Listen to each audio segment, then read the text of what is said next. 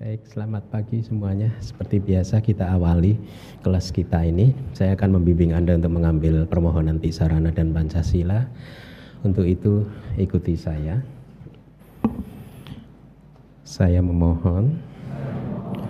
Saya memohon. Saya memohon. Supaya buah dari perbuatan buruk apapun yang telah aku lakukan, baik melalui perbuatan, ucapan, dan pikiran, dapat terhindarkan, dan demi memperoleh jasa kebajikan yang akan memberikan limpahan kepada saya dengan umur panjang, kesehatan, kebebasan dari segala bahaya dan bencana. Saya merangkapkan kedua telapak tanganku, beranjali dan memberikan puja, menghormati dan bersujud penuh dengan kerendahan hati kepada Tiratana, Buddha, Dhamma, dan Sangha, untuk kedua kalinya, untuk ketiga kalinya. Dan dengan perbuatan yang baik ini,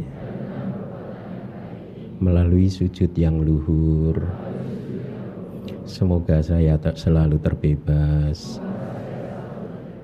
dari empat alam menyedihkan, tiga jenis malapetaka, 8 jenis keadaan yang tidak tepat, 5 jenis musuh, 4 jenis kemalangan, 5 jenis kehilangan, segala jenis penyakit, dan 62 pandangan salah, serta secepatnya mencapai jalan kebebasan. Maka buah, pala, dan dhamma mulia, yaitu nibbana. Ahang bante tisaranena saha Pancasila dhammang yacami anugahang katwa silang teta me bante duti ampi ahang bante tisaranena saha Pancasila dhammang yacami anugahang katwa silang teta me bante tati ampi ahang bante tisaranena saha Pancasila dhammang yacami anugahang katwa silang teta me bante yamahang wadami tangwa teta. Namo tassa bhagavato arahato samma sambuddhassa. Namo tassa bhagavato arahato samma sambuddhassa.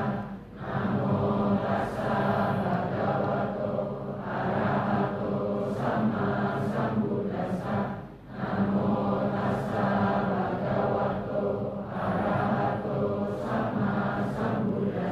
Buddhang saranang gacchami, dhammang saranang gacchami, sanghang saranang gacchami.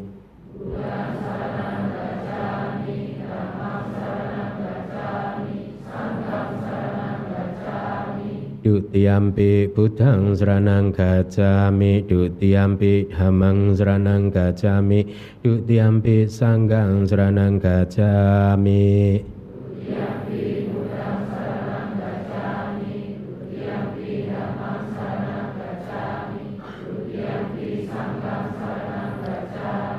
Tatiyampi Buddhang saranang gacchami, tatiyampi Dhammang saranang gacchami, tatiyampi Sanggang saranang gacchami.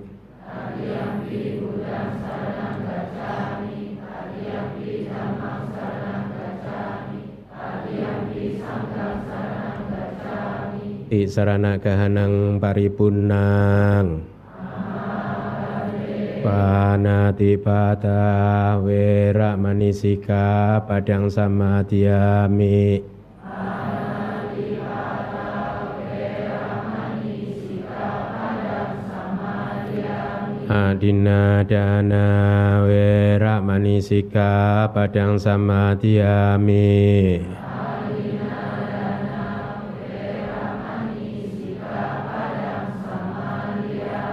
Ame sumica cara wera manisika padang samadhyami.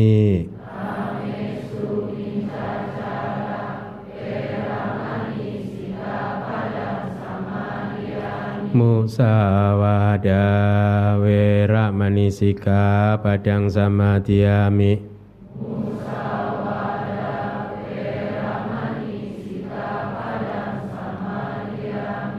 Surame rayamaja pamadadhana wera manisika padang samadhyami. Surame rayamaja pamadadhana wera manisika padang samadhyami. Idang me punyang asawakaya wahang.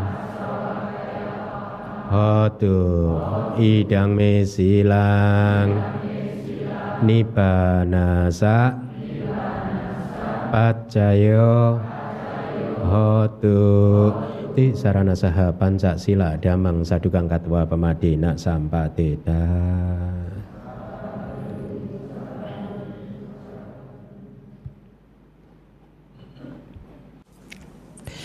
Baik, Bapak Ibu sekalian, para upasaka upasika sekalian, selamat pagi dan semoga Anda semua berbahagia. Ya, kita bertemu kembali untuk kembali mempelajari Dhamma. Mempelajari Dhamma itu hendaknya menjadi prioritas yang paling utama di dalam kehidupan ini, ya. Prioritas yang ya paling utama, nomor satu dibandingkan yang lain, bahkan dibandingkan misalkan dengan usaha-usaha Anda untuk bisnis-bisnis Anda. Seharusnya belajar Dhamma tetap saja ditempatkan di tempat yang paling atas. Tetapi meskipun belajar Dhamma itu adalah hal yang paling utama, kenapa disebut paling utama? Karena sesungguhnya Dharmalah yang akan membuat Anda bahagia, bukan bisnis Anda. Bisnis kalau dikelola dengan cara yang adharma, yang bertentangan dengan Dharma, tentu juga tidak akan bisa menghasilkan kebahagiaan buat Anda. Tapi sebaliknya, kalau Anda mengelolanya dengan pengetahuan Dharma yang baik, maka tentu saja Dharma itu sendiri akan menjadi tempat berlindung buat Anda, pelindung Anda. Ya, Anda akan mengerti bagaimana lebih mengutamakan kedamaian hati, kebahagiaan daripada kompetisi yang hanya akan membuat batin bergejolak, daripada perselisihan, daripada memunculkan emosi-emosi yang negatif. Ya, petunjuk-petunjuk untuk lebih mengutamakan hal-hal yang penting, hal-hal yang bermanfaat itu bisa Anda dapatkan dari Dhamma, ya. Dari belajar kemudian Anda melatihnya, Anda mengamalkannya, ya. Nah, saya semakin hari menjadi semakin berbesar hati, semakin bersemangat di dalam membabarkan Dhamma, karena merasa saya sudah mendapatkan satu komunitas yang siap untuk mendengarkan Dhamma, ya. Bahkan pada saat saya harus mengajarkan, menyampaikan apa-apa yang ada di dalam kitab suci yang terkesan rumit, terkesan sulit, Anda pun sudah siap untuk mendengarkannya. Itulah yang membuat saya kemudian berbesar hati. Semoga saja apa yang kita lakukan ini tentu saja tidak hanya membuat diri kita sendiri berbahagia, tetapi juga umat Buddha lain yang tidak sempat datang ke DBS juga ikut bisa mendengarkan ceramah Dhamma ini, mengembangkan kebijaksanaannya, dan kemudian dari kebijaksanaan yang berkembang ini lalu mereka bisa juga memperbaiki kualitas kehidupannya, lebih bisa mempertahankan kedamaian hati, menghindari perselisihan, pertengkaran dan lain sebagainya, ya. Kebahagiaan mereka semakin meningkat.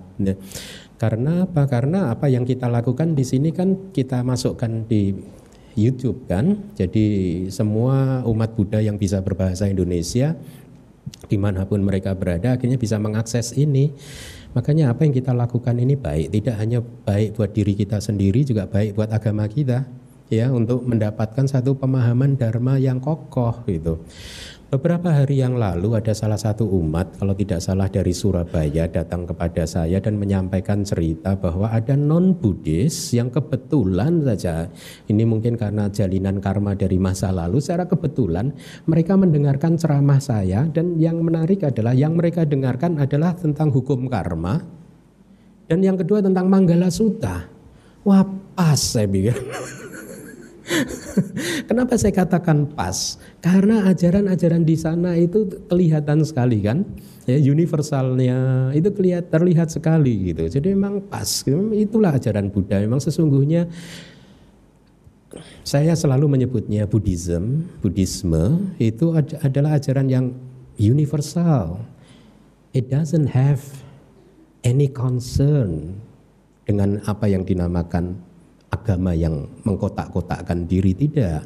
Kita ajaran yang universal. Nah, oleh karena itu kembali lagi, ajaran yang universal ini akan memberi modal kepada kita untuk bisa damai dan bahagia. Akan memberikan petunjuk yang pasti tentang bagaimana kita mengelola kehidupan kita ini. Ya, informasi yang diberikan itu sungguh membawa buah yang besar sekali, karena kalau Anda mempraktekannya.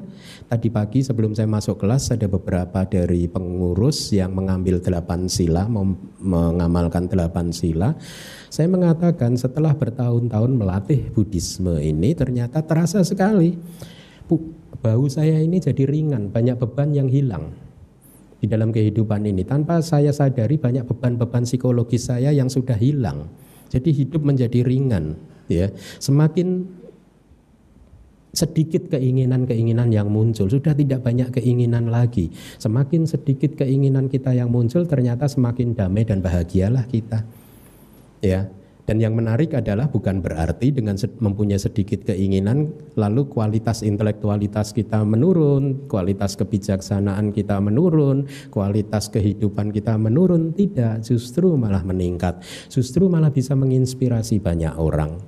Nah, oleh karena itulah ini ajaran universal yang luar biasa sekali. Dhamma ini ajaran yang universal, bisa dipraktekkan oleh siapapun, ya, tanpa harus berubah agama menjadi beragama Buddha, tidak. Anda tetap saja dengan agama Anda masing-masing, tetapi dengan mempraktekkan Dhamma maka Anda mendapatkan modal untuk bisa menggapai impian Anda, yaitu kehidupan yang damai dan bahagia. Nah, tadi di awal saya katakan belajar Dhamma adalah menjadi prioritas yang utama, lebih penting dari apapun yang ada, ya. Tetapi jangan khawatir, meskipun belajar Dhamma ini adalah prioritas yang utama, sesungguhnya belajar Dhamma tidak menghabiskan banyak waktu dari kehidupan Anda. Kita sudah pernah berhitung kan di masa lalu, kalau seminggu hanya 2 jam, 3 jam kira-kira berapa persen dari kehidupan kita? Sedikit sekali kan? Ya, 3-4% mungkin ya kalau saya tidak salah. Sedikit sekali. Untuk belajar Dhamma yang sedemikian penting, yang menjadi prioritas utama di dalam kehidupan kita, ternyata hanya memerlukan 3-4% dari waktu kehidupan kita, ya. Kemudian kalau Anda melatihnya meditasi setiap pagi mungkin setengah jam, setiap pagi setengah jam, tidak banyak. Anda tidak dituntut untuk menghabiskan 23 jam dalam satu hari, hanya 30 menit saja dalam satu hari. Bangun tidur Anda meditasi 30 menit. Jadikan itu kebiasaan, ya. Seperti kebiasaan Anda makan pagi, makan siang, makan malam gitu, ya. Dengan melatih begini, kebiasaan Anda nanti akan berkembang. Ya, kita akan mulai bisa mengapresiasi keadaan batin yang damai. Kita akan mulai bisa mengenal perilaku-perilaku apa yang bisa mengguncangkan kedamaian hati kita, yang bisa mengganggu kestabilan atau ketenangan hati kita. Kita akan melihat ini dengan jelas dan secara alamiah batin kita akan kita arahkan mengalir ke arah yang damai, tenang, bahagia. Ya, kita akan semakin sering berada dalam keadaan yang tidak menyukai konflik, tidak menyakiti orang lain, ya, tidak melakukan hal-hal yang tidak baik, tidak melakukan pelanggaran sila. Nah, lihatlah manfaatnya luar biasa sekali. Ya, satu sumber yang paling penting untuk kedamaian dan kebahagiaan hati hanya memerlukan 4-5% katakanlah dari waktu kehidupan kita ini, ya. 5% manfaatlah untuk itu, ya. Yang 95% boleh Anda pakai kemana-mana. Boleh ke mall, boleh ke teater, ya, boleh boleh kemana-mana. Tetapi dengan modal 5% Anda, 95% waktu Anda akan positif. Ya, Anda mulai tidak akan marah-marah mungkin terhadap pembantu Anda, terhadap anak Anda, suami Anda, istri Anda. Anda semakin bisa mempromot keharmonisan, mengutamakan keharmonisan daripada pertengkaran. Ya, jadi kehidupan kita akan menjadi semakin positif. Nah, mari kita masuk ke materi kelas kita kali ini, yaitu kelas yang kedua tentang parami. Minggu lalu sudah saya sampaikan kenapa disebut parami atau kesempurnaan, karena mereka yang melatih ini adalah manusia yang utama, manusia yang berbudi luhur, manusia yang baik. Hendaknya kita mempunyai sadda yang tinggi. Kalau di masa lalu para bodhisatwa saja mempraktekkan parami ini, dan semua yang mencapai arahat itu juga mempraktekkan parami-parami ini. Hendaknya kita mempunyai sadda dengan berpikir dengan logika yang sederhana, berarti parami ini adalah sesuatu yang baik yang mulai hari ini saya akan berkomitmen untuk menyempurnakannya, untuk mempraktekannya. Saya ingin mengikuti jalur mereka yang telah menjadi Buddha, makhluk-makhluk mulia tersebut. Saya ingin mengikuti jalur mereka yang telah mencapai kesucian arahat. Dulu di masa-masa awal waktu saya sebelum saya ke Myanmar, kan saya sempat belajar di India. Sebagai seorang Buddhis yang baru pada waktu itu masih punya keraguan, benar tidak sih aliran-aliran ini adalah aliran atau ajaran yang saya butuhkan. Masih ada keraguan waktu itu, kan.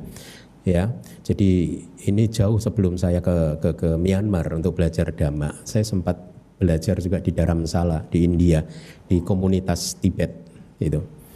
Tetapi kemudian ada satu logika sederhana yang muncul di dalam pikiran saya. Saya melihat His Holiness Dalai Lama, seorang manusia yang baik seperti ini saja, ya, yang sangat baik.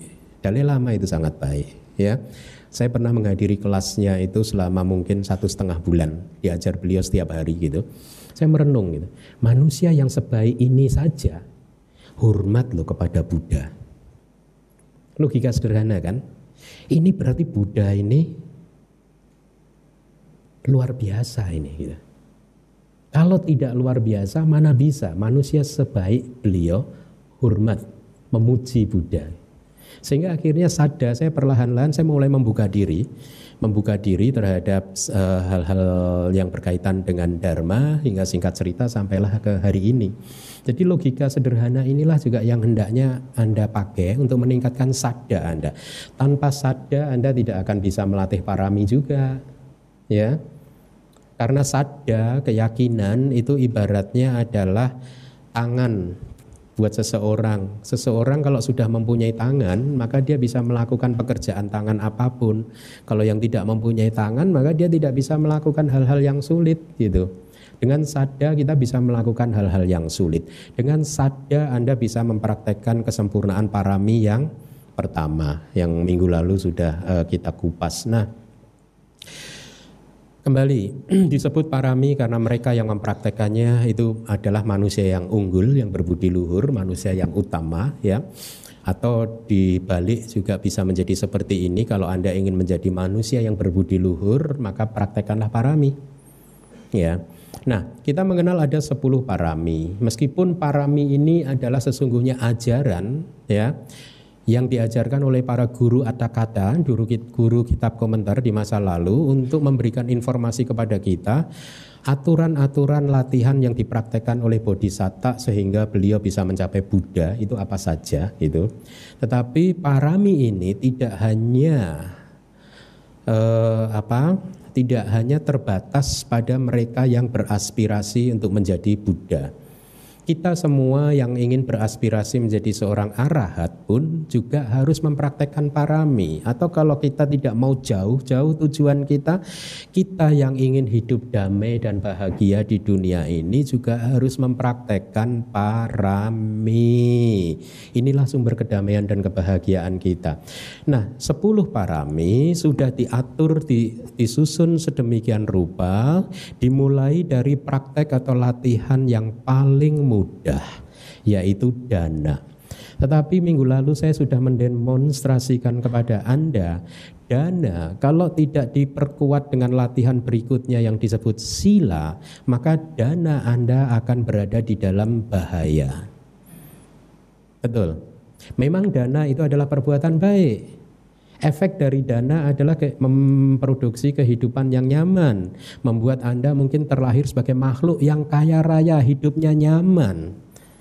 Tetapi kan hanya terlahir sebagai makhluk. Makhluknya apa? Ini kan yang ditanyakan kan? Hah? Betul tidak? Seseorang kalau seperti Robin Hood, mencuri kemudian berdana. Kalau karma mencurinya itu memproduksi kelahiran kembali, akan terlahir kembali sebagai, katakanlah di alam yang rendah, sebagai binatang, ya. Tetapi karena dia dulunya di kehidupan lampaunya itu sering berdana, maka meskipun jadi binatang dia hidupnya enak. Betul tidak? Ada kan? Anda memelihara binatang nggak? Pet, kucing, Anda pelihara kan? Kucing Anda di rumah hidupnya enak enggak? Enggak enak, Bante. Saya usir-usirin terus, Bante. Kucing yang Anda pelihara kan hidupnya enak. Coba bandingkan dengan kucing liar yang hidupnya di alam terbuka. Anjing liar yang hidupnya di alam terbuka.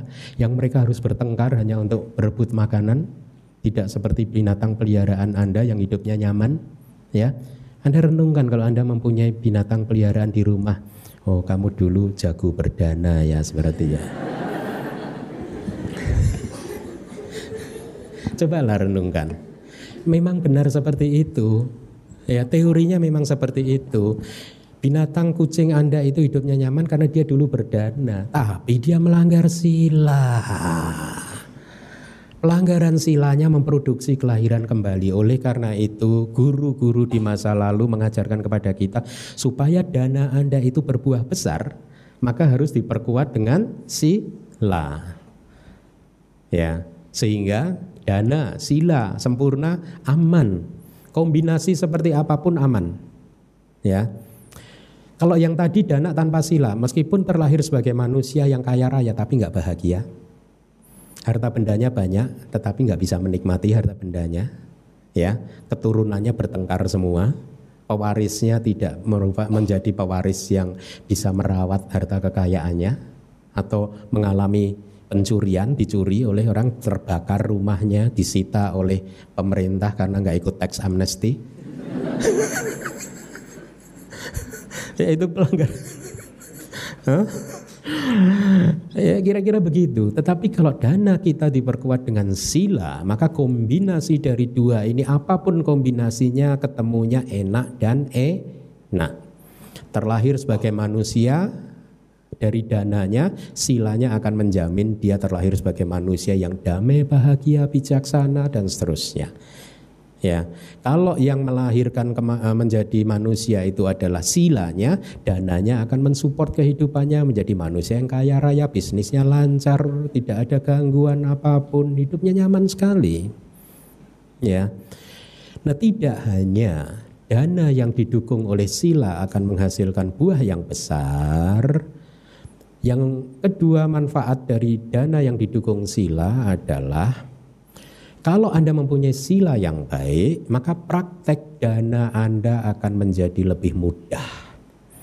Sila itu kan pada hakikatnya kan apa?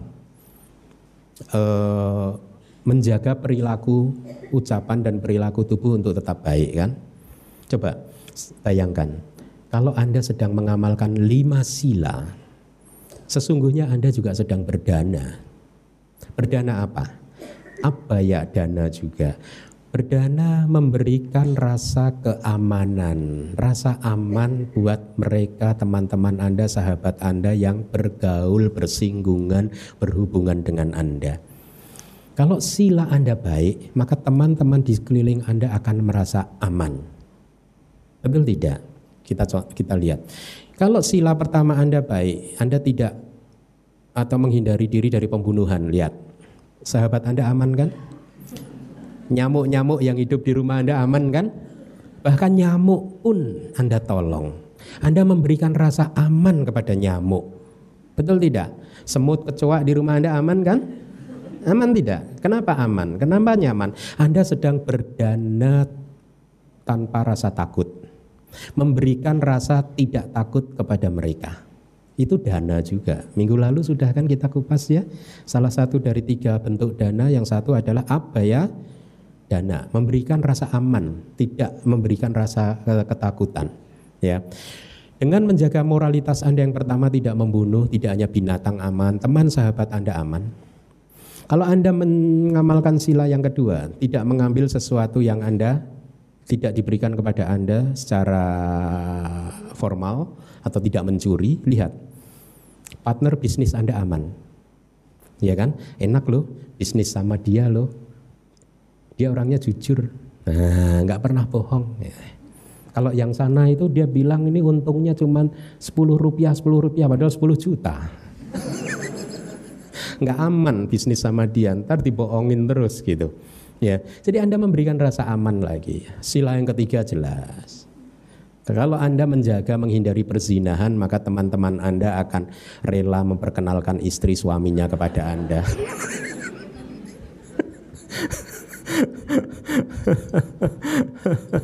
Oh, tadi sila kedua tidak mencuri ya. Jadi apa? Nah, tidak mengambil sesuatu. Jadi teman-teman Anda juga aman karena merasa barangnya tidak akan Anda ambil gitu. Sila yang keempat tidak berbohong. Teman Anda memberikan rasa aman lagi. Tidak mabuk-mabukan, menghindari dari minuman keras. Apalagi sih kalau zaman modern, saya dengar yang kemarin saya membaca satu berita, ada satu bentuk apa namanya, narkotik yang baru masuk itu, yang membuat yang orangnya aduh seperti begitu ya. Makanya hati-hatilah. Ada saja manusia di bumi ini yang salah memutuskan dalam 1 detik keputusan, akhirnya jalan hidupnya berubah total. Hati-hati ya. Sila itu penting. Jangan sekali-sekali mencoba ya untuk melanggar sila yang kelima ya. Seringkali kan seseorang berpikir, apa salahnya saya melanggar sila kelima, saya ke night club juga pakai uang saya sendiri, saya kalau misalkan minum-minuman keras juga saya tidak mengganggu orang lain, saya juga tidak mengambil minuman orang lain, kan itu urusan saya pribadi. No, tidak ada yang saya rugikan, akan selalu ada yang Anda rugikan. Kalau suami Anda misalkan ya, suaminya suka mabuk, suka melanggar sila yang kelima, Anda suami tidak mengganggu orang lain, tetapi istri Anda yang tahu Anda dalam keadaan yang bodoh seperti itu, dia sedih loh. Kok suami saya jadi bodoh begini ya? Kan orang yang mabuk itu kan terlihat bodoh kan, makanya karma pelanggaran sila yang kelima itu akan membuat, kalau berbuah akan membuat dia menjadi makhluk yang bodoh nanti. Karena dia sendiri yang membuat dirinya sendiri bodoh gitu. Nah, jadi akan selalu ada orang yang merasa terancam dengan pelanggaran-pelanggaran sila itu.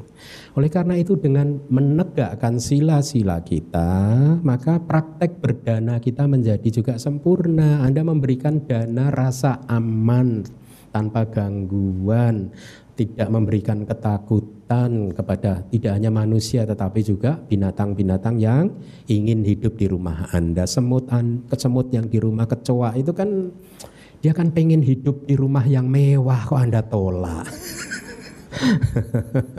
Tidak ya, Anda kan tidak membunuh ya. Menghindarkan mereka ya bagus, asal tidak membunuh begitu. Rumah bebas dari kecoa tidak salah, asal kecoanya tidak bebas dari kecoa itu tidak berasal dari dibunuh semua. Pembantaian ya. Nah, jadi urut-urutan di dalam parami sudah dibuat sedemikian rupa sehingga latihan yang paling mudah ditempatkan pertama, kemudian latihan berikutnya itu mendorong supaya latihan yang sebelumnya itu menjadi sempurna dan berbuah besar. Mari kita lihat lagi. Kita lanjutkan, moralitas.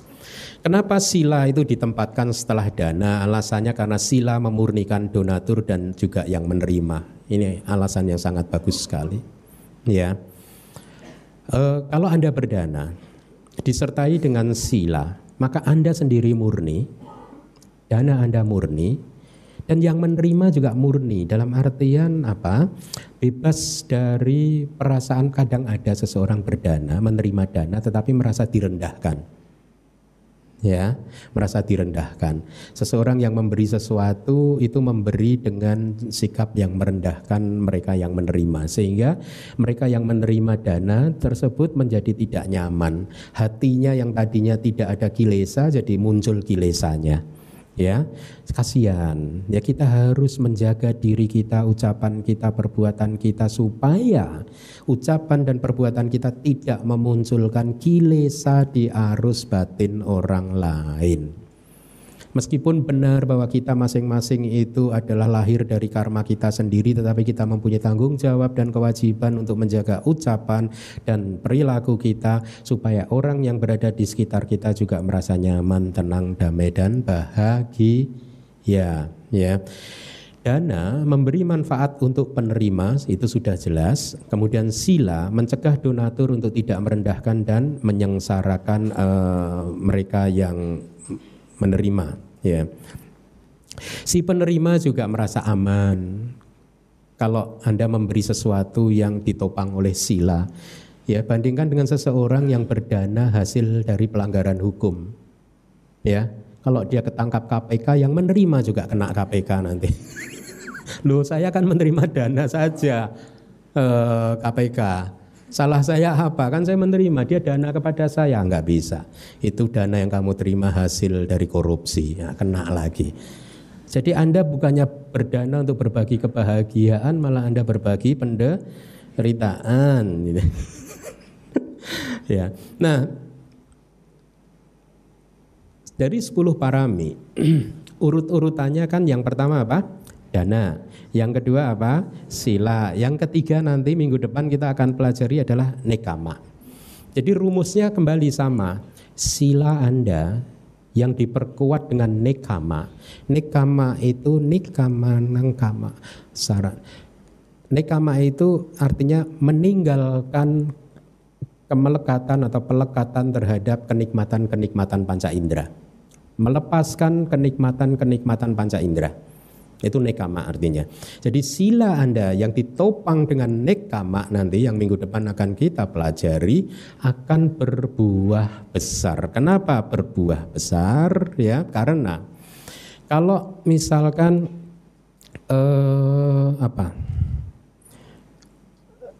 kita belum melepaskan pelekatan terhadap kenikmatan-kenikmatan duniawi. Kita masih melekat kepada harta benda kita. Kira-kira kita bisa berdana dengan baik tidak? Mungkin bisa berdana dengan baik, tetapi sebelum berdana dikotori oleh pikiran yang tidak baik. Seperti anak muda kemarin, yang merah, yang hijau, yang biru, koin saja. Ya kan, kotor kan? Jadi dananya tercemar sudah sebelum. Atau bahkan pada saat seseorang berdana, ya kalau tidak diikuti oleh pelepasan ketidakmelekatan terhadap kenikmatan-kenikmatan indrawi, ketidakmelekatan terhadap apapun, seseorang pada saat berdana, misalkan ini dana katina nih, ya Anda berdana jubah, sudah dari kursi sudah mindful kan, budang saranang gacami, damang saranang gacami, sanggang saranang, Anda sudah serahkan di depan sangga.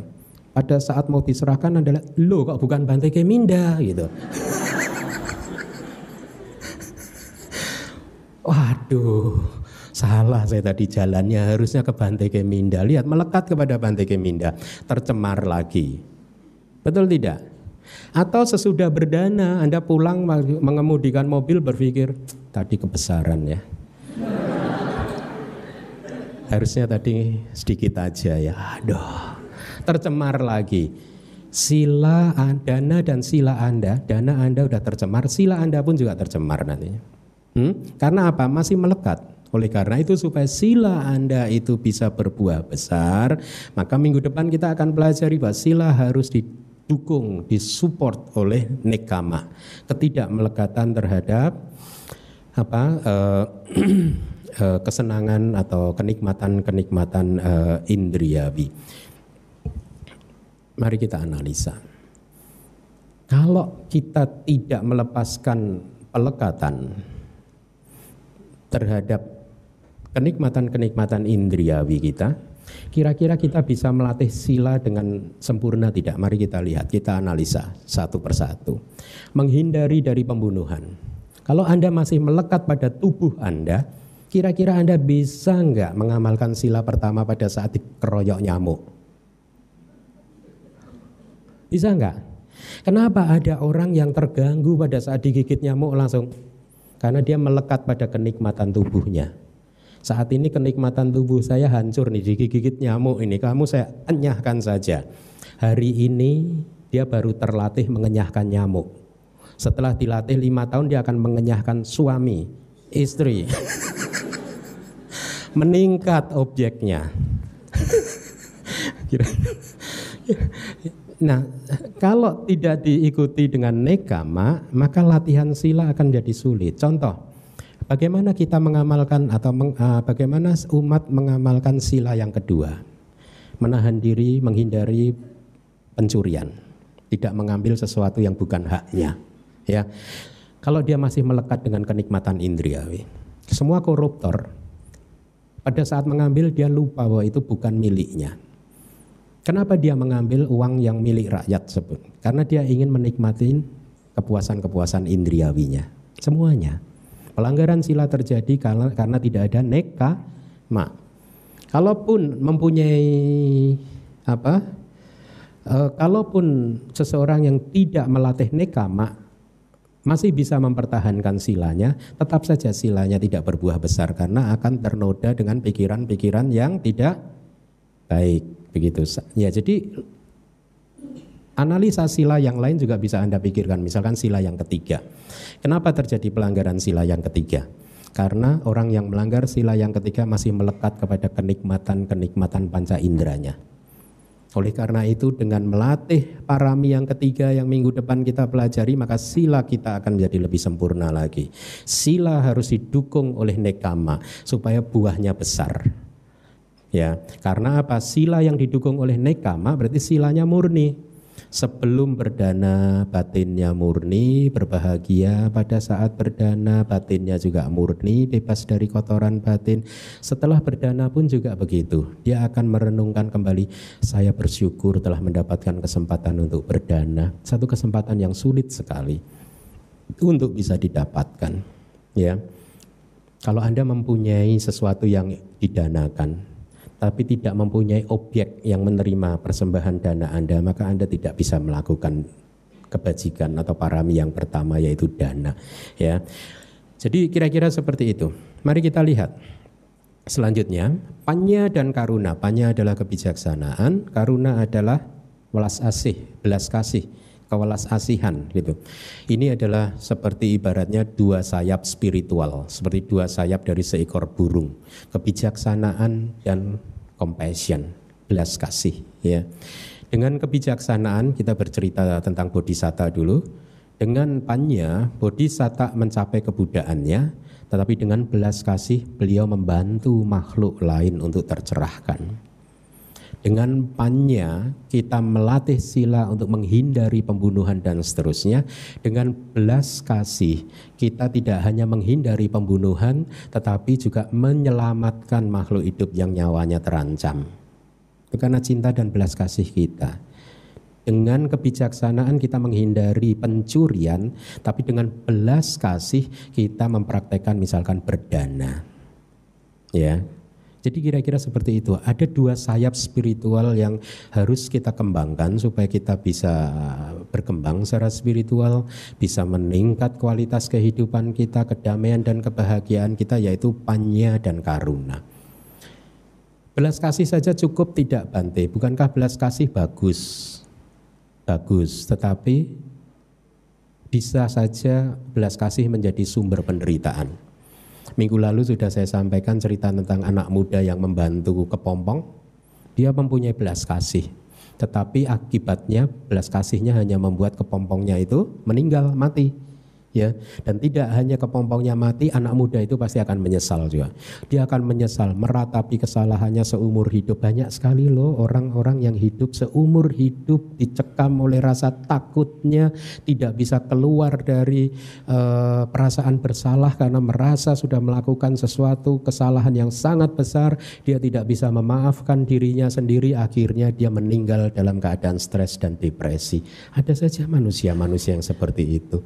Seandainya saja orang-orang seperti ini belajar Dhamma, seandainya saja dia mengerti Dhamma, maka dia pasti akan bisa menghindari hal-hal yang tragis seperti itu. Dia akan lebih bersabar. Ya. Dia akan bisa mengelola permasalahan-permasalahan di dalam kehidupannya sehingga menghindarkan dia dari keputusan-keputusan yang fatal seperti itu. Ya. Nah, jadi panya dan karuna adalah dua sayap yang hendaknya kita kembangkan secara bersama-sama. Ibaratnya burung yang mempunyai dua sayap yang berkembang secara sempurna, maka burung tersebut akan bisa terbang dengan sempurna juga. Ya. Dengan kebijaksanaan, bodhisatta memahami penderitaan orang lain. Dengan belas kasih, beliau membantu meringankan dan melenyapkan beban penderitaan mereka. Jadi ini teladan-teladan yang hendaknya kita contoh, yang hendaknya kita tiru, ya, bahwa hidup kita tidak hanya untuk kita sendiri, tetapi juga untuk menolong orang lain, karena sesungguhnya itulah sumber kebahagiaan kita. Saya tanya, harta benda Anda, tabungan-tabungan Anda, bisa Anda bawa setelah sampai kehidupan yang berikutnya tidak? Bisa tidak? Banknya bisa dibangun di setelah kelahiran ini lagi enggak? Hah? Ceknya masih berlaku enggak di kehidupan setelah ini? Hah? Dana, uang Anda, kekayaan Anda bisa dibawa untuk melampaui kehidupan ini tidak? Bisa. Caranya gimana? Didanakan semua. Itulah tabungan Anda. Kata-kata Buddha di satu sutta, saya lupa sutanya, kira-kira Buddha berkata seperti ini. Ibaratnya ada rumah yang sedang terbakar, maka semua tempayan yang ada di rumah itu yang ikut terbakar sudah tidak bisa digunakan lagi. Hanya tempayan yang tidak ikut terbakar yang masih bisa digunakan. Ya. Nah, demikian pula Buddha berkata, kita semua ini setiap hari terbakar juga. Ibaratnya rumah yang sedang terbakar. Kita ini terbakar oleh usia tua, terbakar oleh rasa sakit, terbakar oleh kematian. Ya. Kita semua terbakar. Semua harta benda kekayaan kita yang sudah kita gunakan untuk memuaskan nafsu-nafsu, untuk mencari kenikmatan-kenikmatan panca indera, sudah tidak bisa dipakai lagi setelah kita meninggalkan kehidupan ini. Karena mereka adalah, harta benda tersebut adalah seperti ibaratnya tempayan yang sudah terbakar. Udah nggak bisa Anda pakai lagi. Tetapi semua uang Anda yang Anda danakan, yang Anda pakai untuk membantu orang lain, yang Anda pakai untuk berbuat kebajikan apapun itu juga, itu adalah ibaratnya tempayan yang tidak ikut terbakar, yang nanti akan bisa Anda manfaatkan lagi di kehidupan yang berikutnya. Jadi kalau Anda ingin convert semua tabungan Anda menjadi tempayan yang tidak terbakar, berlatihlah dana. Tetapi diikuti dengan supaya buahnya besar, ya. Dengan kebijaksanaan bodhisatta menjaga dirinya sendiri, dengan belas kasih beliau menjaga makhluk lain. Lihatlah, ya, kita juga harus menjaga makhluk lain. Tidak hanya kita menjaga diri kita sendiri, ya. Seringkali kalau kita tidak terkendali, ya, ada teman kita yang hatinya sedang damai, tapi karena kita ini tidak melatih sila dengan baik, akhirnya curcol. Ya, curhat ini, curhat itu, mengeluh ini, mengeluh itu, mengkritik temannya begini dan begitu. Lihatlah, mereka yang sedang melakukan itu sesungguhnya di hatinya itu lagi penuh sampah, lalu dia danakan ke temannya. Yang dia danakan itu sampah. Jangan, sampah itu diletakkan di tong sampah. Itu Bu Vero tadi ada fotonya di depan itu. Tong sampah DBS baru. Sampah-sampah Anda danakan ke tong sampah sana, jangan ke teman Anda. Kalau kita berdana ke teman kita, berdanalah yang baik. Kalau di istilah kitab komentar itu ada dua jenis orang donatur. Donatur yang berdana seperti raja. Donatur yang kedua, donatur yang berdana seperti pengemis. Donatur yang berdana seperti raja itu adalah mereka yang selalu berdana sesuatu yang baik, terbaik. Donatur yang seperti pengemis adalah donatur yang merah, biru, hijau, koin saja. Ya, Anda milih yang mana? Praktek Buddhis, semakin Anda bisa mempraktekkan menjadi seorang donatur yang seperti raja, maka itulah yang mulia, yang akan membuat Anda menjadi seseorang yang berbudi luhur. Perenungan tentang sila. Air sungai Gangga tidak bisa membersihkan noda kebencian. Di zaman India 2600 tahun yang lalu itu masih ada, mungkin sampai hari ini juga masih terjadi. Ada saja orang-orang yang percaya bahwa dengan berendam di sungai Gangga, maka kesalahan-kesalahan atau istilah mereka, dosa-dosa mereka akan luntur. Ya, dengan berendam di sungai tertentu, di Pulau Jawa juga ada praktek seperti itu, berendam di sungai. Saya dulu juga pernah. Maklum, masih bodoh. Saya itu dulu pernah loh, kalau bulan purnama, saya mencari pertemuan sungai, istilah Jawanya tempuran. Pertemuan dua sungai, jadi kalau arusnya bertemu, nah di pertemuan ini saya bisa berendam sejak tengah malam bulan purnama sampai besok pagi. Berjam-jam, 3-4 jam berendam, meditasi di dalam air, berendam. Bodohnya saya dulu. Karena saya pikir saya bisa tercerahkan hanya dengan berendam. Belum mendengar kata-kata Buddha. Buddha berkata, seandainya saja. Waktu ada seorang yang mempraktekkan begitu di sungai Gangga, kan Buddha berkata, bagaimana mungkin kamu yakin bahwa dengan berendam di sungai Gangga, kesalahan-kesalahan kamu akan luntur, terhapus, hanyut bersama dengan aliran sungai Gangga? Tidakkah kamu berpikir, jangan-jangan yang hanyut, yang luntur adalah karma baik kamu? Bagaimana kamu menjelaskannya? Buktinya tidak ada, bahwa dengan berendam akan bisa membersihkan pikiran kita. Ya, Buddha mengucapkan kata-kata yang revolusioner seperti itu. Atau kata-kata yang mencerahkan, kalau berendam di sungai Gangga itu bisa membuat seseorang menjadi suci, maka kerbau, ikan, semua udah suci lah. Ya tidak? Kerbau, ikan itu setiap hari berendam itu. Kalah kita mah kalau sama kerbau. Kerbau ada panas sedikit berendam gitu. Berjam-jam. Ya, jadi spekulasi-spekulasi itu yang kemudian luntur juga dari cara berpikir saya yang setelah mengenal Dharma. Jadi sekarang logika ininya sudah sangat kokoh sekali, sudah terbebas dari hal-hal yang bersifat spekulasi. Kenapa? Karena akhirnya saya tahu dengan mempraktekkan sila ternyata saya makin damai, makin bahagia. Ya, jadi sudah tidak butuh lagi ritual ini, ritual itu, untuk invoke blessing, untuk mencari berkah, untuk mencari keberuntungan harus ritual ini. Dulu kalau waktu saya masih suka menjalankan ritual ini, ritual itu, kadang ya baca mantra 100.000 kali, bayangkan. Mantranya pendek, makanya dulu bisa dari mulai tengah malam selesai jam 4 pagi.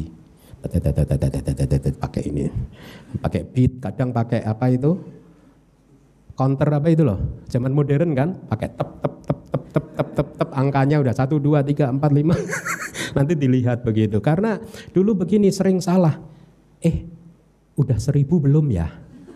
Waduh kayaknya tadi nggak genap loh, gitu aja percuma ini ya. Udah jadi bingung lagi, hatinya nggak tenang lagi, gitu karena masih penuh dengan spekulasi-spekulasi seperti itu, ya.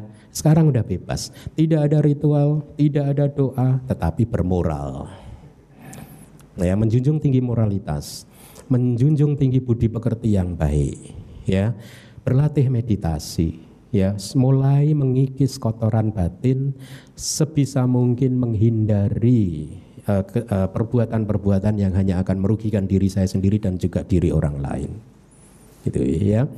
Nah, air sungai Gangga tidak bisa membersihkan noda kebencian, harum cendana tidak bisa meredakan demam. Jadi katanya kalau bunga cendana di zaman India dulu, kalau ada orang yang demam, itu dibakar kayu cendana, demamnya akan relief, akan sembuh, katanya begitu ya. Itu kayak apa berarti? Kayak zaman sekarang ada kan aromaterapi gitu mungkin ya, bisa meredakan demam, maka dipakai perumpamaan. Harum cendana tidak bisa meredakan demam, nafsu, keinginan. Kalau hati kita dipenuhi oleh nafsu, hati kita bergejolak kan? Mendidih tidak? Demam tidak? Demam ya, kira-kira begitu. Akan tetapi sila bisa. Sila membuat kita rendah hati. Sila membuat kita mempunyai sedikit keinginan, tidak banyak keinginan. Sila membuat kita tenang, damai, teduh, ya, menjauhkan diri dari konflik dan seterusnya. Ya. Nah, sila ini yang menarik. Adalah perhiasan batin. Artinya sila menjadi fondasi samadhi kita, menjadi fondasi untuk mencapai samadhi, menjadi fondasi untuk meditasi kita. Ya, jadi ini adalah perhiasan yang jauh melebihi keindahannya, melebihi keindahan perhiasan apapun di dunia ini. Perhiasan Swarovski Anda kalah sama sila, kalah. Saya seseorang yang silanya bagus itu dia mempunyai perhiasan terindah di muka bumi ini, iya, dari perilakunya yang tidak melanggar sila, kata-katanya, ucapannya yang tidak melanggar sila, membuat dia menjadi enak dilihat.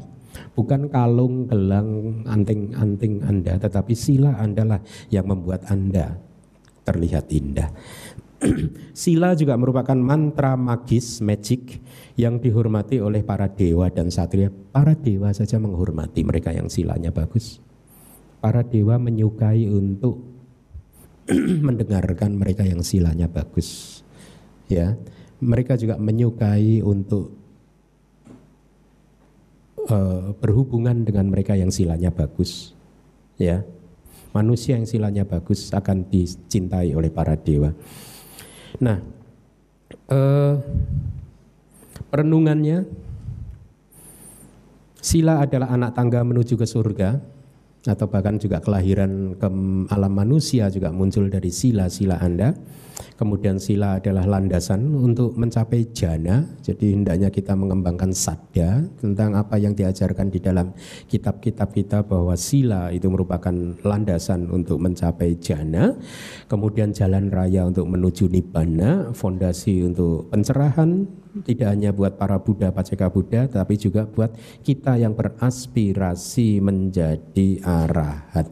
Dasar kemunculan dari kegembiraan spiritual adalah sila, karena saya sudah melakukan hal yang baik, membangun tempat berlindung, membebaskan diri kita dari rasa takut dan rasa penyesalan.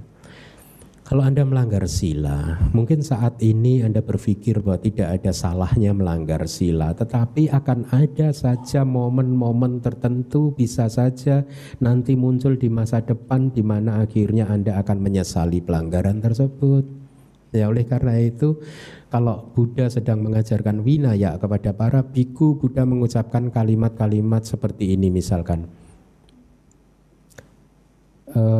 murnikanlah sila kita, bahkan jangan sampai melanggar pelanggaran yang sekecil apapun, kira-kira begitu. Jadi pelanggaran sekecil apapun jangan sampai dilakukan, ya. Itulah nasihat-nasihat Buddha.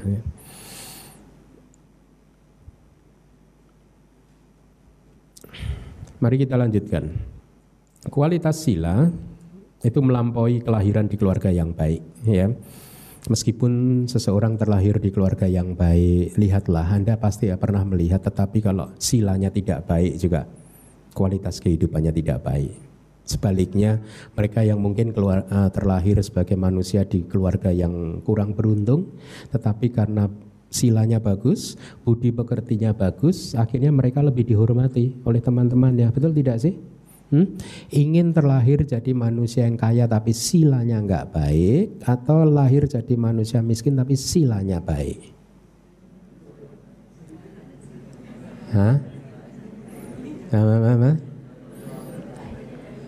Ingin lahir jadi orang kaya, silanya iya, sadu. Sudah pada pinter ya. Tetapi di Indonesia ini aneh, orang yang budi pekertinya baik malah dibully. Sering kan ya? Kalau dulu zaman kita mahasiswa itu ada satu semacam peribahasa, jujur hancur. Wah, ini ajaran yang sorong. Udah salah, benar-benar salah, jujur kok hancur, jujur itu mujur. Ada kan dulu pernah mendengar ya? Jujur hancur, enggak lah, jujur itu akan membuat kita beruntung, ya. Kalau Buddha di Dhammapada akan mengatakan begini, lebih baik hidup hanya sehari tetapi mengamalkan sila daripada hidup 100 tahun tapi melanggar sila. Begitu kira-kira. Jadi sila hendaknya kita amalkan, kita pegang teguh. Berikutnya, melampaui kekayaan karena tidak bisa dicuri. Siapa yang bisa mencuri sila Anda? Tidak bisa, ya. Tidak seperti kekayaan, sila mengikuti kita bahkan hingga ke kehidupan-kehidupan berikutnya. Tadi sudah saya sampaikan, ya. Sila juga membawa kedamaian di hati kita, ini penting sekali. Kita semua hidup ini mencari kebahagiaan, ya. Tetapi kita harus tahu bahwa kita mencari kebahagiaan di arah di mana kebahagiaan itu ada. Kita harus tahu mencari kebahagiaan di tempat di mana kebahagiaan itu terletak, di mana kebahagiaan itu ada. Kalau kita hanya mengikuti panca indera kita, mencari kenikmatan-kenikmatan panca indera kita, tidak akan ada habisnya, tidak akan ada kedamaian, karena ini seperti fata morgana. Semakin Anda kejar, semakin dia menjauh. Itulah sifat dari nafsu-nafsu Anda. Anda tahu fata morgana, ya? Fata morgana ini kan seperti ada air di depan kita. Mereka yang kehausan, pengembara yang kehausan, melihat fata morgana dikiranya ada sumber air. Dikejar terus sama dia sumber airnya, semakin dia kejar semakin menjauh, semakin didekati semakin menjauh. Tidak pernah sampai, akhirnya si petualang tadi kelelahan mengejar dan kehausan, meninggal dunia, menderita, ya. Inilah sifat dari nafsu-nafsu kita. Anda tidak akan pernah bisa memuaskan nafsu Anda, tidak akan pernah, karena ciri dari nafsu adalah tidak pernah puas. Tidak pernah puas. Kalau Anda berpikir bahwa kebahagiaan, kedamaian Anda akan tercapai pada saat semua nafsu keinginan Anda tercapai, maka Anda seperti petualang yang mengejar fata morgana tadi. Semakin Anda kejar, semakin jauh. Seperti ibaratnya seorang yang kehausan kemudian minum air laut, air garam. Bukannya hausnya sembuh, tetapi makin dia minum air samudra, makin haus dia.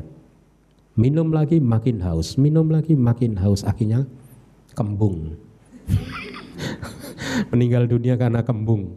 Itulah sifat dari nafsu keinginan kita, bisa membuat kita meninggal dunia karena kembung. Ya, jadi kita harus tahu bahwa tidak ada gunanya mengikuti nafsu-nafsu keinginan kita, tidak akan pernah bisa membawa kedamaian. Oleh karena itu kita harus tahu bahwa mengejar kedamaian dan kebahagiaan hati di tempat yang bisa ditemukan adalah mengejar kedamaian dan kebahagiaan hati secara spiritual. Memperbaiki cara berpikir kita, meningkatkan kebijaksanaan kita dengan cara memahami Dhamma, karena Dhamma itu memberikan informasi kepada kita untuk memahami kehidupan ini secara objektif.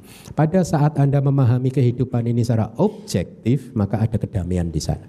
Mereka yang hatinya sedang mendidih, bergejolak, tidak bahagia, tidak damai adalah mereka yang belum bisa melihat sesuatu secara objektif. Kalau kita bisa melihat sesuatu secara apa adanya, secara objektif, secara alamiah kita akan menjadi tenang. Pada saat kita sedang berhadapan dengan masalah, kita tenang, sabar, karena kita tahu bahwa masalah ini sementara saja, besok juga lenyap.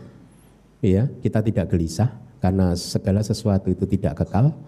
Pada saat kita sedang berbahagia, menerima keberuntungan, kita pun juga bisa menikmatinya dengan maksimal, karena kita juga tahu mumpung saat ini sedang ada kebahagiaan, mumpung mari kita manfaatkan karena besok pasti akan lenyap kembali, dan begitu lenyap kita bisa menerima kelenyapannya, maka hati kita akan tetap damai terus. Oleh karena itulah pengetahuan Dhamma yang memberikan informasi-informasi tentang kehidupan ini secara objektif, itulah yang sesungguhnya menjadi sumber kedamaian dan kebahagiaan hati kita. Mari kita lihat beberapa slide lagi. Candala Sutta. Candala ini bahasa Pali. Ini a very strong word. Saya tidak tahu bahasa Indonesia tepatnya apa. Outcast. Outcast apa ya? Sampah. Manusia sampah. Manusia buangan. Buangan kira-kira begitu ya. Tapi arti tepatnya di bahasa Indonesia harusnya ada sih. Hah? Ini very strong word, outcast, sampah buangan gitu ya, orang buangan gitu, ya orang yang nggak berguna gitu, kira-kira seperti itu. Jadi Buddha mengatakan di Candala ini, ya, saya tidak tahu kata terjemahan yang tepat ini apa, tapi saya terjemahkan sebagai buangan saja gitu, orang yang terbuang dari komunitas itu yang tidak bermanfaat, itu kira-kira begitu. Jadi ini kata-kata yang keras sekali. Tapi ini dari Buddha. Upasaka, umat yang memiliki 5 kualitas berikut disebut sebagai upasaka buangan. Upasaka yang tercemar dan upasaka yang inferior, ya, useless, tidak bermanfaat, yang tidak memiliki sadda, berakhlak buruk, ya. Jadi upasaka yang begini ini buangan. Anda para perempuan berbahagialah, Buddha tidak mengatakan upasika. Ini buat Anda yang laki-laki saja nih. Tenang aja, nih Buddha membela Anda loh. Apakah benar begitu kata-kata Buddha hanya untuk upasaka saja? Tidak. Kabar buruknya tidak. Untuk upasika juga. Kebetulan yang menghadap upasaka. Kalau yang menghadap Anda mungkin Buddha berkata upasika. Upasika yang memiliki 5 kualitas berikut ini disebut upasika candala. Nah, Anda candala tidak? Mari kita lihat. Anda mempunyai sadda tidak terhadap Buddha, Dhamma, dan Sangha?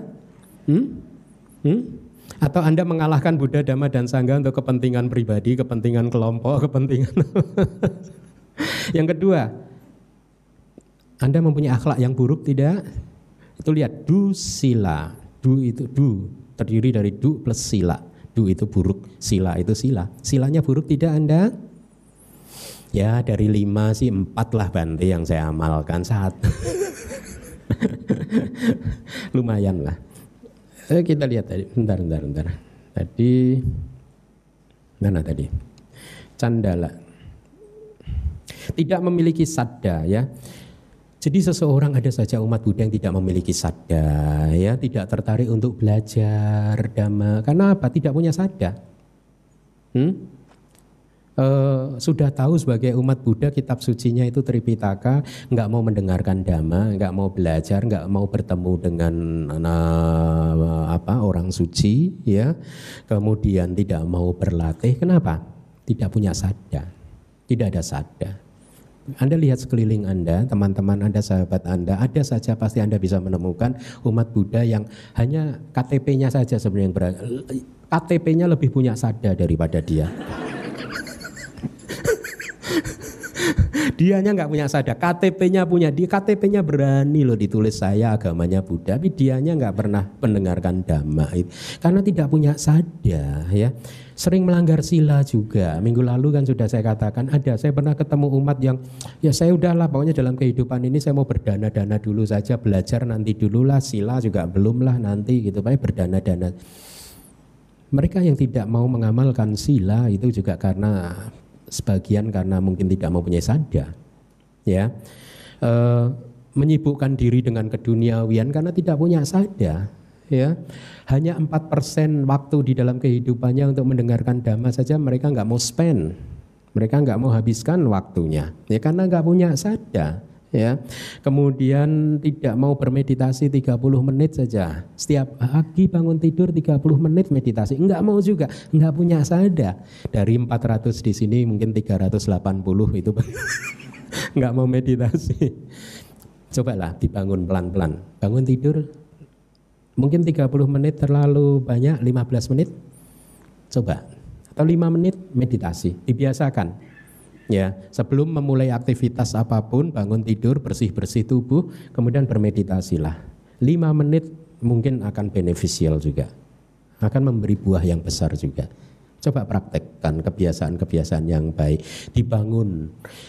Bermeditasi itu seperti kita dulu kalau masih muda suka fitness itu kan.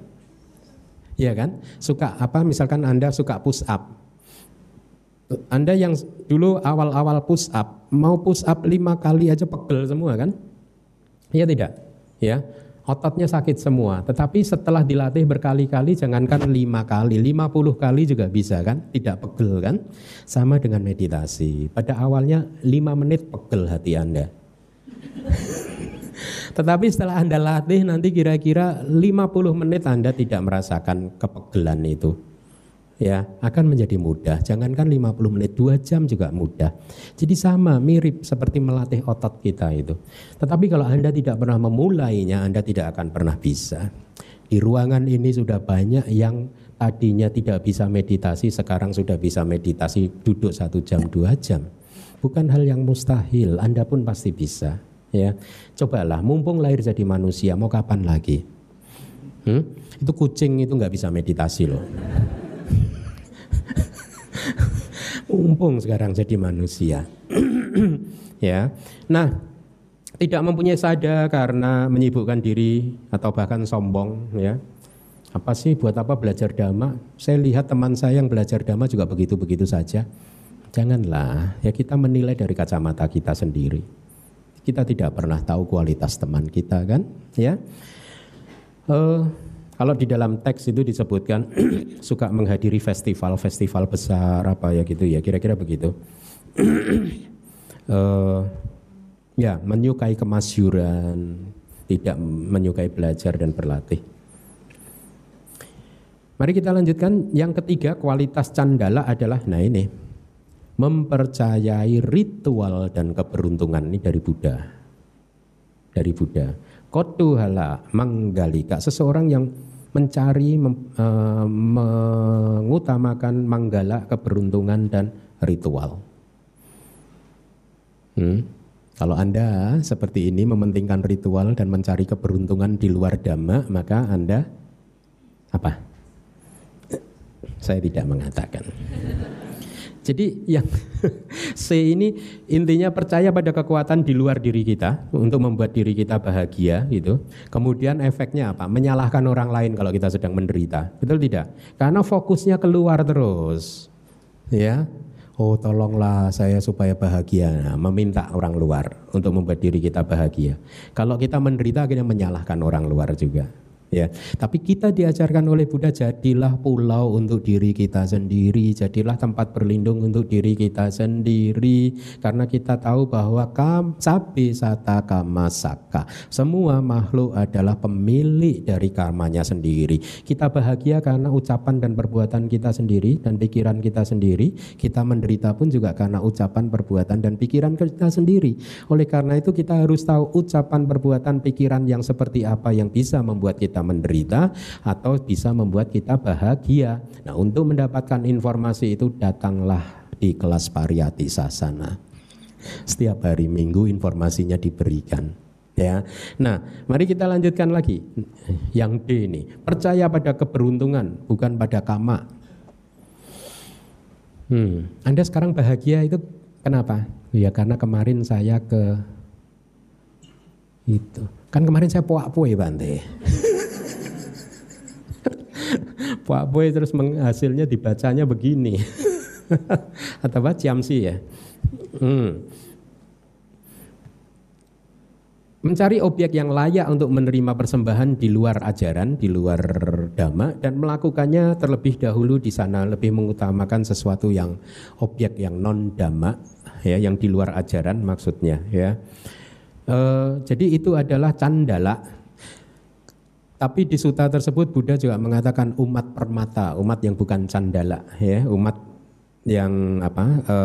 Upasaka paduma, umat yang seperti teratai. Ya, atau upasaka ratana, umat yang seperti berlian gitu, adalah umat yang kebalikannya dari tadi, yaitu yang mempunyai sada, ya, mengamalkan sila, tidak mempercayai ritual dan keberuntungan, percaya pada bekerjanya hukum karma bahwa segala sesuatu yang menimpa diri saya adalah karena buah dari perbuatan saya sendiri, kemudian hanya mencari objek persembahan di dalam ajaran Buddha saja, ya, tidak di luar.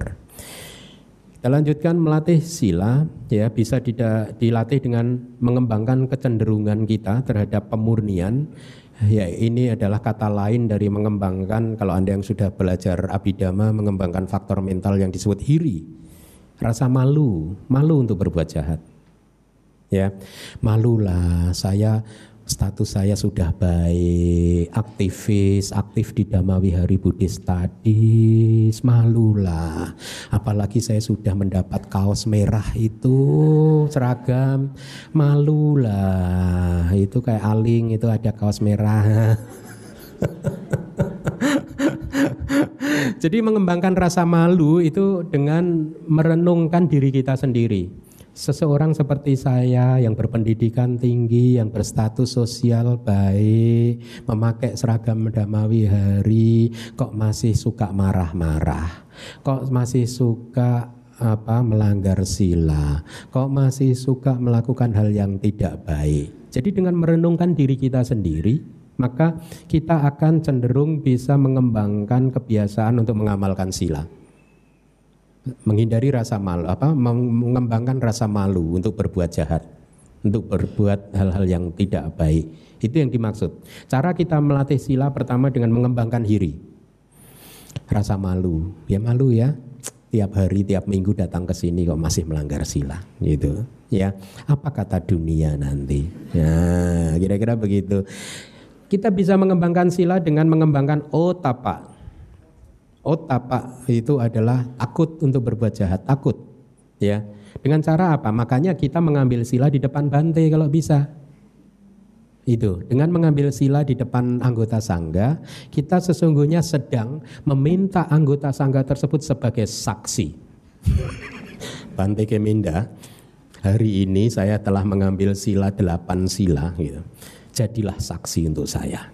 Ya, akhirnya Anda pada saat mau melanggar sila ingat, saya tadi barusan mengambil sila dari Bante Keminda ya, kok sekarang mau melanggar, takut nanti jangan-jangan Bante tahu ini. Hah? Akhirnya gitu, jangan-jangan Bante bisa baca pikiran saya ini nanti, takut, akhirnya tidak jadi melanggar sila. Jadi lihat, mengembangkan sila, melatih sila bisa mengembangkan hiri dan otapa, rasa malu dan rasa takut. Takut. Kalau di dalam kitab-kitab kuno kita diberikan penjelasan seperti ini. Di dunia ini ada saja pertapa-pertapa atau para biku yang bisa membaca pikiran kita. Ada. Anda pun harus percaya begitu. Ini bukan cerita 2.600 tahun yang lalu. Bahkan di zaman modern ini banyak saja para pertapa biku yang bisa membaca pikiran orang lain. Mereka tahu Anda melanggar atau tidak. Ya, maka dengan merenungkan ini, di dunia ini masih ada biku yang bisa membaca pikiran saya, maka saya tidak mau melanggar sila lah, takutlah kalau ketahuan. Jadi dengan mengembangkan rasa takut untuk melakukan kejahatan, akhirnya sila kita jaga, kita amalkan gitu. Yang ketiga adalah tanpa pelanggaran. Nah, ini murni usaha kita. Saya akan menjaga sila ini dengan teguh, meskipun tawarannya apapun saya tidak akan mengorbankan sila-sila saya. Ya, jadi ada tiga cara ini. Ya, empat. Yang terakhir adalah senantiasa melakukan perbaikan untuk sila yang telah dilanggar. Jangan khawatir. Jangan membuat diri Anda stres, depresi, bahwa setelah mengambil sila, 5 sila tadi di depan Bante Keminda berarti seumur hidup Anda nggak boleh melanggar lagi. Ya, memang bagusnya begitu. Tapi kalaupun melanggar, jangan dihukum. Jangan menghukum diri Anda sendiri pada saat Anda melakukan kesalahan, pada saat Anda melanggar sila. Jangan dihukum, karena Buddha mengajarkan, menurut Buddhism, setiap manusia, jangankan kita, anagami saja sudah masih ada kesalahannya kok, masih ada kotoran batinnya yang belum hancur kok anagami, apalagi kita. Jadi berbuat kesalahan itu adalah bukan sesuatu yang harus kita ratapi, bukanlah sesuatu yang harus kita sesali, tetapi berbuat kesalahan adalah sesuatu yang menjadi langkah awal untuk berkembang, untuk berubah. Pada saat saya melakukan kesalahan, maka biasanya saya melakukan 3 hal ini mengikuti ajaran Buddhisme. Yang pertama, saya mengakui bahwa ini adalah kesalahan. Iya, ini adalah kesalahan. Kelihatannya sederhana. Mengakui kesalahan sebagai kesalahan kelihatannya sederhana, tetapi banyak manusia yang tidak mengetahui bahwa ini adalah kesalahan dan dia cenderung melakukannya terus. Seseorang yang hobinya bergunjing tidak akan tahu bahwa bergunjing itu adalah kesalahan. Betul tidak? Ah, enak kok bergunjing, kok ngomongin orang lain, ngomongin keburukan orang. Jangankan membicarakan keburukan orang lain, membicarakan kebaikan diri kita sendiri aja nggak boleh kok. Meskipun kadang-kadang saya melakukannya. Enggak lah. Itu kan for the sake of teaching. Lihat, membicarakan keburukan orang lain saja kita dianjurkan untuk tidak melakukannya, apalagi membicarakan kebaikan diri kita sendiri. Di dalam Sappurisa Sutta, Buddha mengatakan, para biku, ciri-ciri orang yang baik adalah seperti ini. 1. Dia tidak menceritakan kebaikan dirinya sendiri. Kalaupun didesak untuk bercerita, dia hanya bercerita sedikit. 3. Dia tidak akan menceritakan keburukan orang lain. Kalaupun didesak dan benar-benar tidak bisa menghindar, dia hanya akan menceritakannya sedikit. Itu ciri orang yang baik. Sebaliknya para biku, kira-kira Buddha berkata demikian. Ciri orang yang tidak baik adalah, ya, kalau tidak ada, bahkan pada saat tidak ada yang meminta, dia menceritakan kebaikan dirinya sendiri, apalagi diminta. Bahkan pada saat dia tidak diminta, dia menceritakan keburukan orang lain, apalagi diminta. Itulah orang yang buruk. Lihat, jadi dengan belajar Dhamma kita akhirnya bisa menyempurnakan kualitas spiritual kita, sifat kita, perilaku kita, gitu ya. Nah, jadi pada saat kita melanggar sila, kita mengakui bahwa saya telah melanggar sila, supaya bisa melihat dengan jelas, oh iya, ini adalah kesalahan. Lihatlah kesalahan sebagai kesalahan, jangan dimanipulasi bahwa ini bukan kesalahan. Tidak, kesalahan itu adalah kesalahan. Dengan mengakui bahwa saya telah melakukan kesalahan, maka kebijaksanaan berkembang. Ya. Kemudian yang kedua adalah memaafkan diri kita sendiri. Sudah maafkan saja, memang kita lagi salah kok. Tidak perlu kita menghukum diri kita. Kalau kesalahan yang kita lakukan berhubungan dengan orang lain, ya kita meminta maaf kepada orang tersebut. Ya, kalau tidak ada hubungannya dengan orang lain, ya pada saat masuk di kamar merenung, ya, Bante Keminda, saya maafkan diri kamu atas kesalahan yang telah kamu perbuat. Selesai problemnya, selesai. Ya, tapi kan kesalahannya udah terjadi, nanti kalau berbuah bagaimana? Jangan dirawat. Karma itu sifatnya seperti benih biji tanaman. Anda menanam biji mangga, kalau Anda tidak sirami biji mangga tersebut, maka bijinya tidak akan berbuah. Bijinya akan busuk. Semua karma buruk Anda kalau tidak Anda sirami, tidak Anda rawat, tidak Anda beri pupuk, maka dia hanya menjadi biji karma buruk. Makanya jangan pernah menyirami karma buruk. Menyirami karma buruk itu bagaimana, Bante? Salah satunya dengan menyesal. Oh, menyesal saya kemarin melakukan kesalahan. Suburlah biji karma buruknya. Ya, bebaskan diri Anda, hidup Anda dari penyesalan-penyesalan tersebut. Nah, jadi saya rasa kita cukup akhiri sampai di sini karena waktu ya. Minggu depan kita lanjutkan lagi pelajaran kita, dan semoga apa yang sudah disampaikan bisa bermanfaat buat Anda. Terima kasih. Ya, selamat siang Bante. Bante, saya mau bertanya ya, kalau menurut saya kan pelajaran Dhamma itu dari Sang Buddha itu biasanya urutannya mulai dari yang paling mudah sampai yang paling sulit, misalnya praktek dhamma, praktek sila, praktek bhavana, itu kan mulai dari yang paling mudah ke yang paling sulit gitu.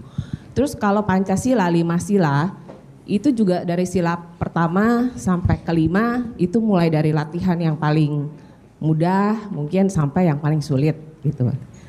Tapi kalau menurut saya pikir dan analisa, sepertinya sila keempat berbohong itu kayaknya lebih sulit daripada sila kelima gitu Bante. Karena mungkin kita menemukan orang, ada saja satu orang yang dia tidak pernah mabuk-mabukan selama hidupnya mungkin. Tapi kan sungguh sulit menemukan orang yang mungkin gak berbohong gitu sepanjang hidupnya. Jadi kira-kira itu logikanya, analisanya urutan keempat dan kelima itu bagaimana ya menurut Dhamma ajaran Buddha gitu. Iya. Ya, itu pertanyaan. Terima kasih. Saya tidak pernah menemukan teks yang mengatakan bahwa Pancasila itu disusun sedemikian rupa dari urutan paling mudah menuju ke urutan yang paling sulit. Tidak pernah ketemu penjelasan yang seperti ini. Ya. Jadi kita tidak bisa mengatakan bahwa sila yang pertama adalah yang paling mudah untuk dipraktekkan, kemudian sila yang kelima adalah paling sulit. Tidak. Tidak ada. Saya belum pernah ketemu. Jadi khusus untuk urut-urutan sila seharusnya, karena saya tidak pernah menemukannya, baik daripada saat saya belajar S1 maupun S2, tidak pernah ada dosen-dosen yang mengajarkan seperti itu, ya. Jadi saya berkesimpulan bahwa urutan sila tidak ditentukan berdasarkan kemudahan prakteknya, ya. Jadi tapi ada informasi seperti ini. Sepertinya di sepanjang perjalanan bodhisatta gitu, dari 5 sila hanya ada 1 sila yang dipegang teguh oleh bodhisatta. Yaitu apa? Sepanjang perjalanan meniti karir sebagai bodhisatta, ada 1 sila dari 5 sila yang tidak pernah dilanggar selama 4 asangkaya dan 100.000 kappa. Sila apa? Sila keempat. Bodhisatta itu jujur. Tidak pernah berbohong sepanjang karirnya. Kadang-kadang masih bisa melakukan kesalahan, pelanggaran sila 1, 2, 3, dan 5. Tetapi sila keempat itu dipegang teguh. Itu ada di salah satu kitab komentar ya. Saya lupa ada di mana. Tetapi dulu waktu belajar di S1 dulu ada pelajaran seperti ini. Jadi kejujuran itu penting sekali. Kita juga harus mengambil teladan dari kenyataan bahwa bodhisattva benar-benar menjaga sila yang keempat, maka kita harus mencontoh mereka, mencontoh beliau. Pasti ada alasannya, ya. Kejujuran membuat dunia berputar dengan positif. Ketidakjujuran membuat dunia dibangun berdasarkan manipulasi-manipulasi tertentu. Ya, akhirnya dunia dibangun dengan kebohongan-kebohongan, akhirnya semakin menjauhi kebenaran. Semakin jauh dari kebenaran, maka semakin jauh dari kedamaian dan kebahagiaan. Jadi kira-kira begitu Ibu, saya tidak pernah membaca urut-urutan itu sebagai urutan kemudahan menuju ke yang sulit. Ya. Saya mau bertanya, kalau sila kelima kan mabuk-mabukan. Menghindari diri dari minuman keras, bermabuk-mabukan. Kalau misalkan merokok itu termasuk nggak ya? Terus mohon dijelaskan untuk yang atas sila. Kenapa? Lebih dijelaskan lebih mendalam biar lebih ngerti gitu. Oh, I see. Ya, yeah. Makasih. Merokok itu Jadi ini kontroversi. Ada perbedaan pendapat artinya.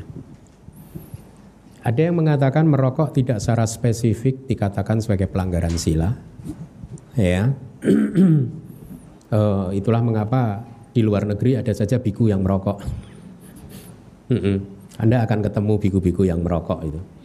Ya. Karena menurut mereka merokok itu tidak merupakan pelanggaran winaya apapun, gitu ya.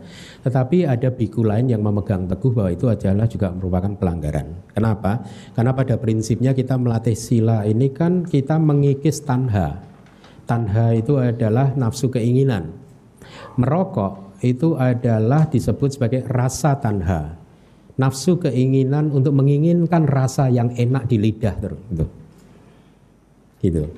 Pada saat seseorang merokok itu dikategorikan sebagai seseorang yang sedang memuaskan rasa tanhanya, tanha terhadap rasa-rasa tertentu, sensasi-sensasi tertentu, sehingga ini detrimental, sehingga ini tidak bermanfaat, kontraproduktif untuk perkembangan spiritual, sehingga ada biku yang mengatakan itu juga merupakan pelanggaran, gitu ya.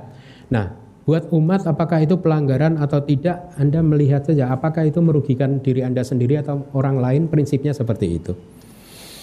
Kalau Anda, rumus sila ini sebenarnya kan begini. Sila ini adalah aturan alamiah, pakati. Aturan alamiah yang bekerja di dunia ini, yang dengan prinsip sederhananya begini.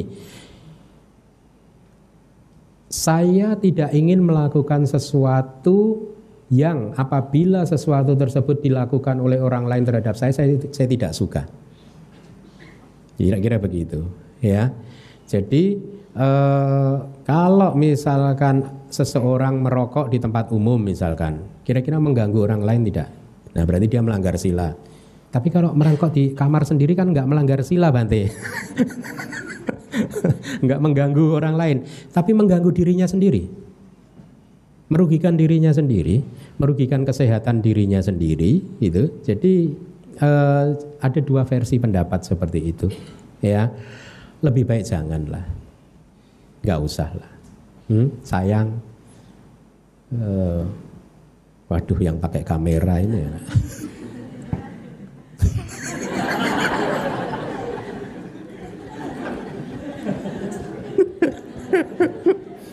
Komang langsung mumpet. Saya pernah berkata gitu, satu rokok sekarang satu bungkus berapa sih? 20.000, satu hari 20.000, sebulan 600.000 loh, lumayan loh. Setahun bisa beli sepeda motor satu loh, nah, ya nggak? Jadi kira-kira begitu, Ibu ya. Kemudian yang kedua sila ke-8 atau kadang disebut sebagai uposata sila, uposata ya, upawasata. Jadi secara periodik di negara-negara Buddhis atau sebenarnya umat Buddha dianjurkan oleh Buddha untuk berlatih uposata sila atau 8 sila. Ya, ada yang melatih 1 bulan 2 kali setiap bulan baru dan bulan purnama, ya, tanggal 1 dan 15 begitu. Ada yang melatih 1 bulan 4 kali, yaitu tanggal 1, 8 ya, kemudian 15, 22 atau 23 gitu. Ya, jadi 1 bulan 4 kali. Sila-sila tersebut dilatih karena secara periodik kita harus melatih batin-batin kita untuk semakin lembut. Ya, jadi 5 sila kurang, kadang harus ditambah dengan 8 sila. Cukup 1 bulan 2 kali juga mungkin sudah cukup bagus ya. Nah, di DBS tadi saya menyarankan kepada mereka yang mengambil 8 sila untuk membentuk grup uposata sila. Jadi setiap hari uposata datang mengambil 8 sila. Ambil di depan saya lah, biar ada rasa takutnya. Saya sudah menyarankan bikinlah grup uposata gitu. Jadi bisa saling mengingatkan dan mengambil sila uposata bersama-sama. Ada 8 sila, Bu, ya. Dari 5 sila sama semua kecuali sila yang ketiga. Kalau di 5 sila, sila ketiga kan menghindari, menahan diri dari perzinahan kan. Kalau di sila yang 8 sila atau uposata sila itu menahan diri dari abrahmacarya, perilaku yang tidak suci. Brahmacharya. Praktek yang tidak suci yaitu ya ini kosakata saya terbalik. Saya nggak tahu ini kata-kata. Ada yang bisa menjelaskan ke saya? Saya kalau bicara ini susah ini. Tahu ya Brahmacharya ya? Tahu. Saya tidak tahu, sulit mengucapkannya. Perilaku yang tidak suci. Ya, praktek yang tidak suci gitu. Secara periodik aja lah. Sebulan 2 kali 4 kali. Selebihnya boleh. Total terhadap siapapun perilaku itu harus dijaga gitu kan, tidak hanya perzinahan gitu. Kemudian yang keempat dan kelima kan sama. Ya, yang nomor 6 itu wikala bojana wiramani, menghindari atau menahan diri untuk tidak makan di waktu yang salah, tidak makan di waktu yang tidak tepat. Waktu yang tidak tepat itu ya secara mudahnya aja akhirnya kita tentukan jam 12. Sebenarnya ada perhitungannya kan, di zaman India itu kan penanggalannya jamnya itu memakai sistem matahari. Matahari kan bergeser terus. Nah kalau kita jam ini kan udah nggak digeser-geser ya seperti ini gitu, kecuali jamnya lambat cepet gitu, kira-kira seperti itu ya. Tapi kita praktis sajalah jam 12 kita tentukan. Itu sila yang ke-6. Sila yang ke-7 adalah menghindari, menahan diri dari berdansa, kemudian menyanyi, kemudian menikmati pertunjukan-pertunjukan, nonton film atau nonton konser gitu, kemudian memakai parfum, mempercantik diri, memakai kalung, perhiasan. Itu untuk hari uposatha jangan. Ya, kita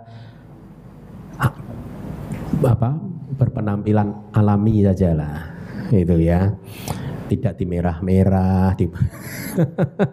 gitu ya. 7. Ke-8 adalah menahan diri, menghindari untuk duduk dan tidur di tempat yang mewah, tinggi dan mewah, kira-kira seperti itu ya. Dengan mempraktekkan itu paling tidak Anda akan mempunyai semacam reminder di dalam hari itu bahwa ada praktek-praktek baru yang Anda latih, seperti tidak makan setelah jam 12 nanti. Beberapa dari Anda mengambil uposatha sila, maka seharusnya lebih baik cepat-cepat selesai, otherwise mereka nggak bisa makan. Kasihan. Atau kita selesaikan setelah jam 12 saja ya kelas ini ya. Saya juga nggak makan. Ya kira-kira begitu Bu ya. Oke, terima kasih. Ya, terima kasih Bante. Ya demikianlah untuk sesi kali ini.